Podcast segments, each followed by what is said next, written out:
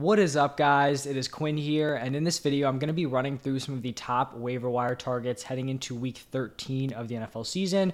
So, going through around five players at each position. Um, these are going to be guys who are available in 50% or more leagues. I'm going to be using the uh, ESPN waiver wire to get those numbers. As always, if you guys have any fantasy questions, it could be waiver wire, uh, trade targets, start sit. If you drop those down below, I will get back to every single person. And then if you guys do enjoy the video, do me a huge favor, hit that like button, subscribe to the channel. But let's just jump right into the running back position. And I'm going to start it off here by talking about Gus Edwards, who is currently owned in 40.3% of leagues. He's someone that I have been talking about over the past few weeks. He's been banged up with injuries, but when he has been healthy, he has been the uh, Ravens running back one, you know, ever since uh, J.K. Dobbins went down. And then Gus Edwards did return from that ACL. He is back from injury. He just came out and dominated the running back opportunities. He had 16 carries. This wasn't even like a uh, you know tight committee here with Kenyon Drake and Justice Hill. Gus Edwards 16 carries,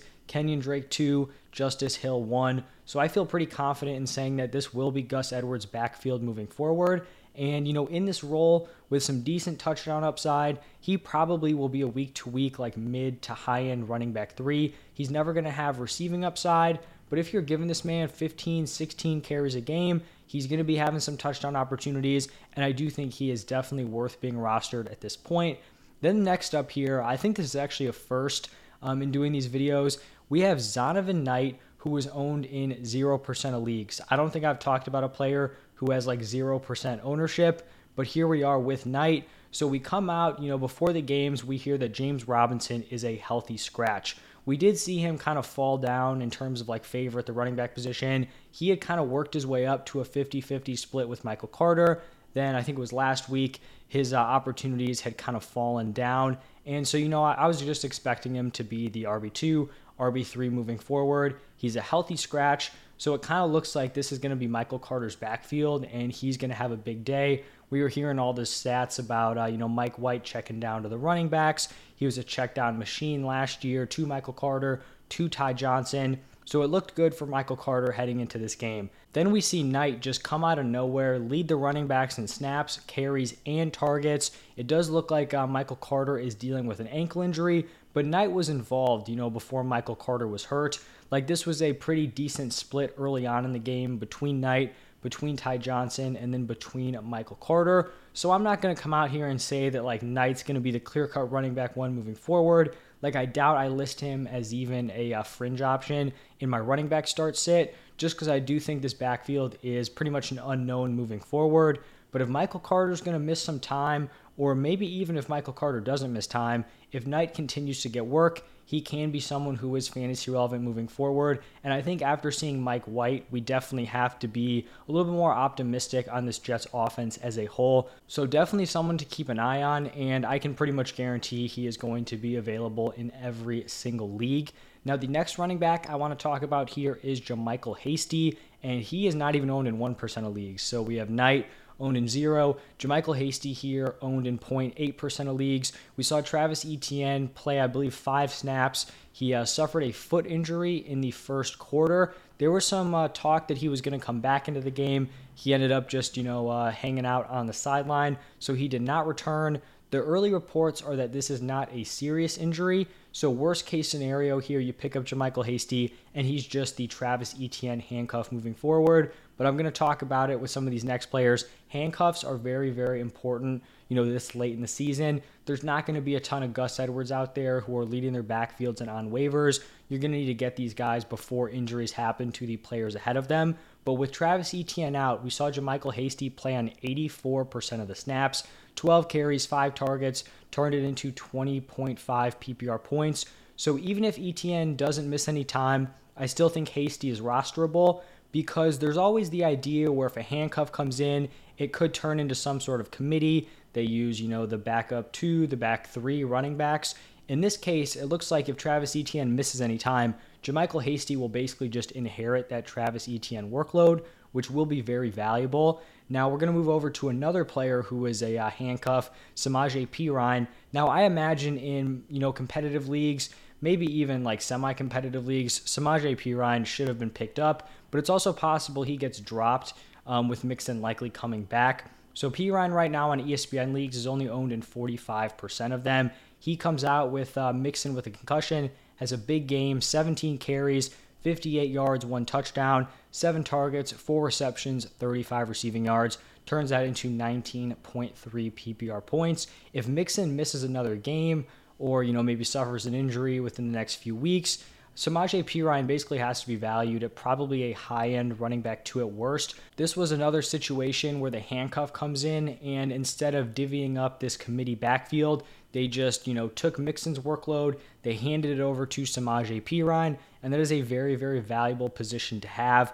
So same thing with uh, JaMycal Hasty. Worst case scenario, uh, Perine is just a handcuff moving forward and one of the best handcuffs in the NFL. Another handcuff here, Alexander Mattison, owned in 23.5% of leagues. Just the Dalvin Cook uh, handcuff and should be owned in basically every single league as like a bench option if Cook does get injured. And then just honorable mentions to Kenneth Gainwell and James Cook. Maybe they don't have the full on workload if their RB1 goes down, but two players who likely will be involved if an injury happens ahead of them on the depth chart. Now, moving over to the wide receiver position, this may be one of the best weeks we've seen at the wide receiver position in terms of waiver wire pickups. We have some new names, but we also have some returning names that I've talked about over the past few weeks. And I think I'm going to start it off here with Donovan Peoples Jones, who is owned in 42.1% of leagues. And he actually went out, you know, we had some hype building into this week, and then he kind of goes out and has his first down game in a while. Targeted four times, only caught two of them for 16 yards. Before this game, he actually had seven straight games with 50 or more receiving yards. So this definitely was a step back here for DPJ. So I wouldn't be surprised if people picked him up, maybe even put him in their flex and he disappointed. And then they're just like, all right, I'm done with this dude, dropping him. But I think Donovan Peoples Jones could be very, very valuable moving forward. We have Deshaun Watson, who is going to be returning from his suspension. He will be able to play here in week 13. I think that is going to be a massive, massive upgrade to this passing attack. And I think Donovan Peoples Jones has proven he is a talented weapon. He's been giving you decent production with Jacoby Brissett at quarterback. I think he could be a legit top 24 wide receiver rest of season. And it's going to be pretty rare to see a guy like that just sitting on waivers. So definitely someone to look at this week. Then we're going to go over to my guy, Treylon Burks, owned in 36.8% of leagues. I kind of talked about it last week. He had a big game, but the usage wasn't great. You still had uh, Nick Westbrook-Ikhine and Robert Woods leading in the route participation department. Treylon Burks basically closed the gap with those guys. You saw a bump in the usage with an 81% route participation, had six targets, caught four of them for 70 yards, and then he kind of got lucky on the uh, touchdown. Basically, Derrick Henry takes like a screen pass, 70 yards, fumbles on the goal line, and then uh, Treylon Burks recovers it for the touchdown. Still counts for fantasy. Over the last two weeks, his two games are 18.1 and 17 PPR points. I always talk about it with these rookies. They show you they're talented, they show you you can produce. You got to just go pick him up because the upside is definitely there. So I really like Burks as a pickup if he is still on waivers. The next wide receiver I'm going to be talking about here is Jameson Williams, who is owned in 20.8% of leagues. And over the last few weeks, I've been talking about JMO as just a guy to kind of pick up, stash on your IR. We didn't really know exactly when he was going to be making his return. I think probably the uh, day after my waiver wire video last week, the Lions designated him to return from IR, so they opened up that practice window. He obviously didn't play on the Thanksgiving game, but it seems pretty likely that he will return this week here in week 13. So this isn't just a thing where he's going to be sitting on your bench or sitting on your IR spot. Like Jameson Williams could be giving you fantasy production very, very soon. We know he's an incredibly talented player, was a great prospect, and, you know, maybe he has a few weeks to kind of warm up, get back from that ACL. Obviously, we've seen guys like Godwin,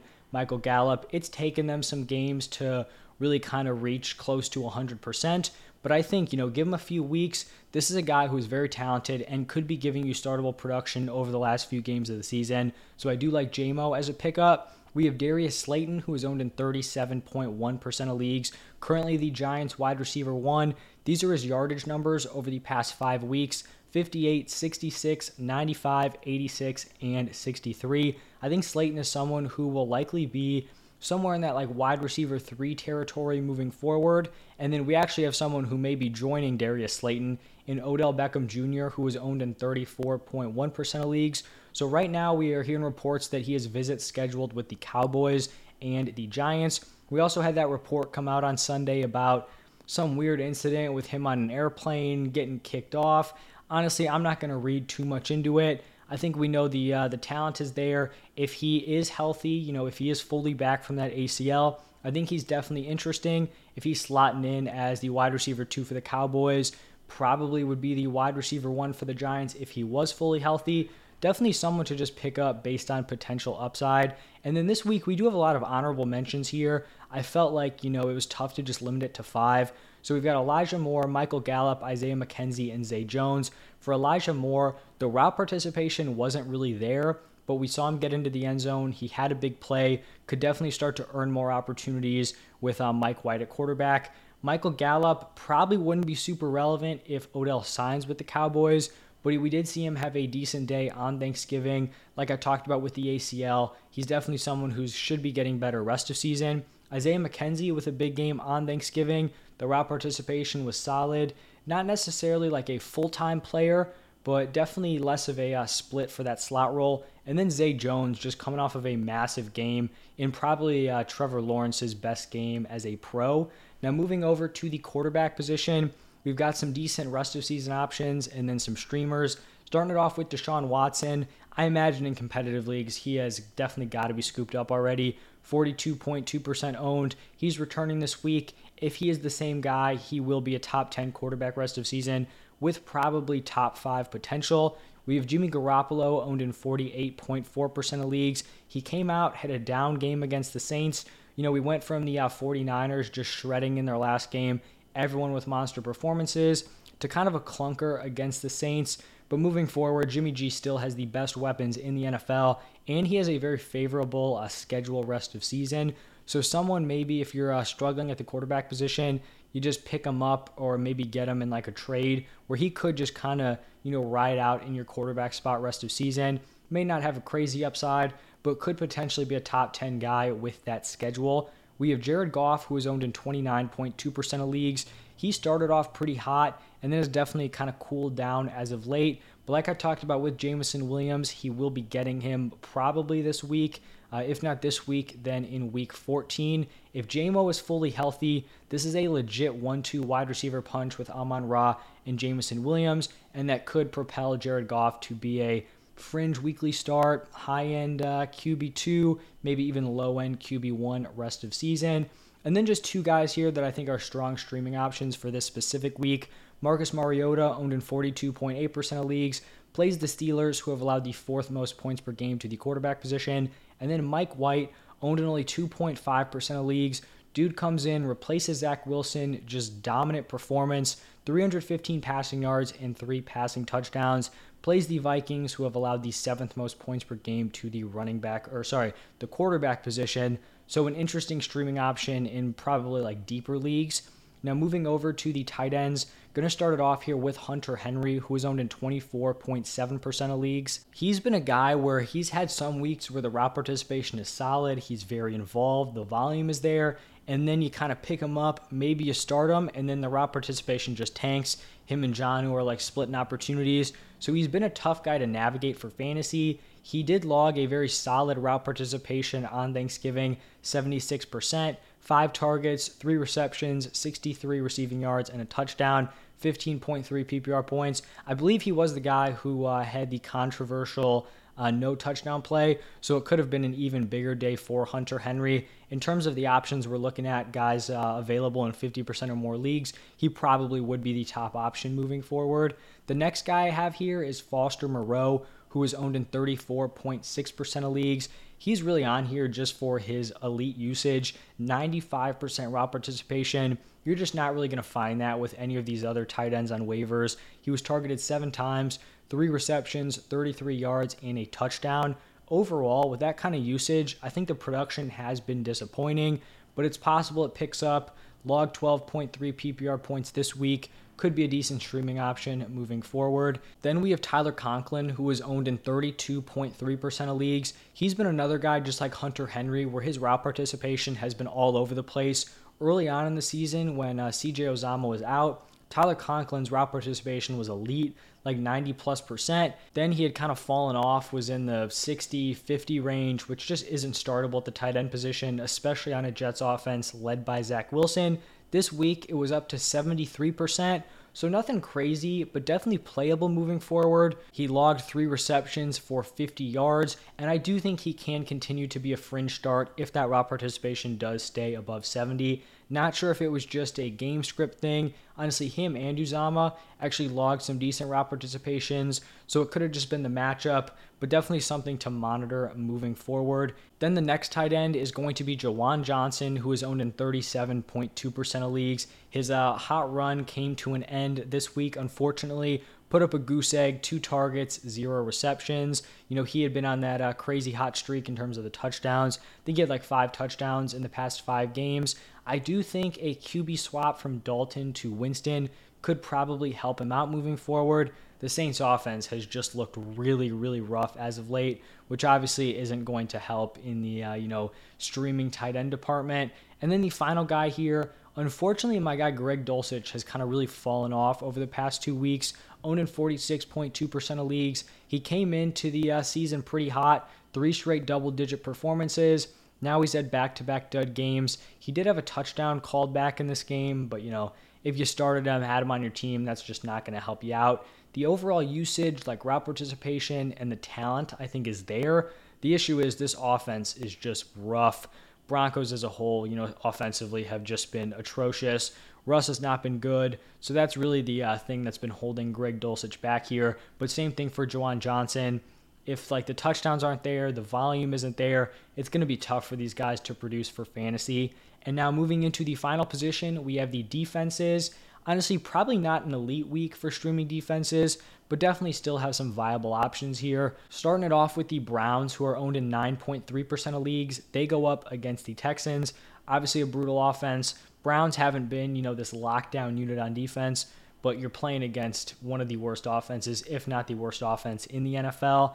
Another defense that really hasn't been great, the Seahawks, owned in 10.9% of leagues. They go up against the Rams. Another matchup here where you're just betting against an offense, obviously with the uh, Rams here. Packers owned in 45.3% of leagues. They match up against the Bears. Uh, Bears, if they don't have Justin Fields, probably not going to be pretty moving forward. Vikings owned in uh, 27.6% of leagues. They go up against the Jets. Maybe a risky start here with how the Jets looked against the Bears. But like I said, not a ton of elite options, just a lot of spots where you're trying to, uh, you know, pin some rougher offenses and try to take advantage there. And then we have the Falcons, same type of situation, owned in 9.3% of leagues, matching up against the, uh, you know, up and down Steelers offense. Not even really up and down, pretty much just a down Steelers offense. So that is going to wrap it up for every position you know, five or, you know, more for the wide receivers, uh, targets for you guys to look at. Like I said at the top, any questions, um, you know, you want to ask, should I drop this player for this player? Totally cool. I will get back to everyone. Hit that like button, subscribe to the channel. I'll be posting my uh, buy lows and sell highs in the same video coming out in a few hours. Probably will be the last one I do for the year with most people's uh, trade deadlines running out. But thank you again for stopping by, and I will see you in the next one.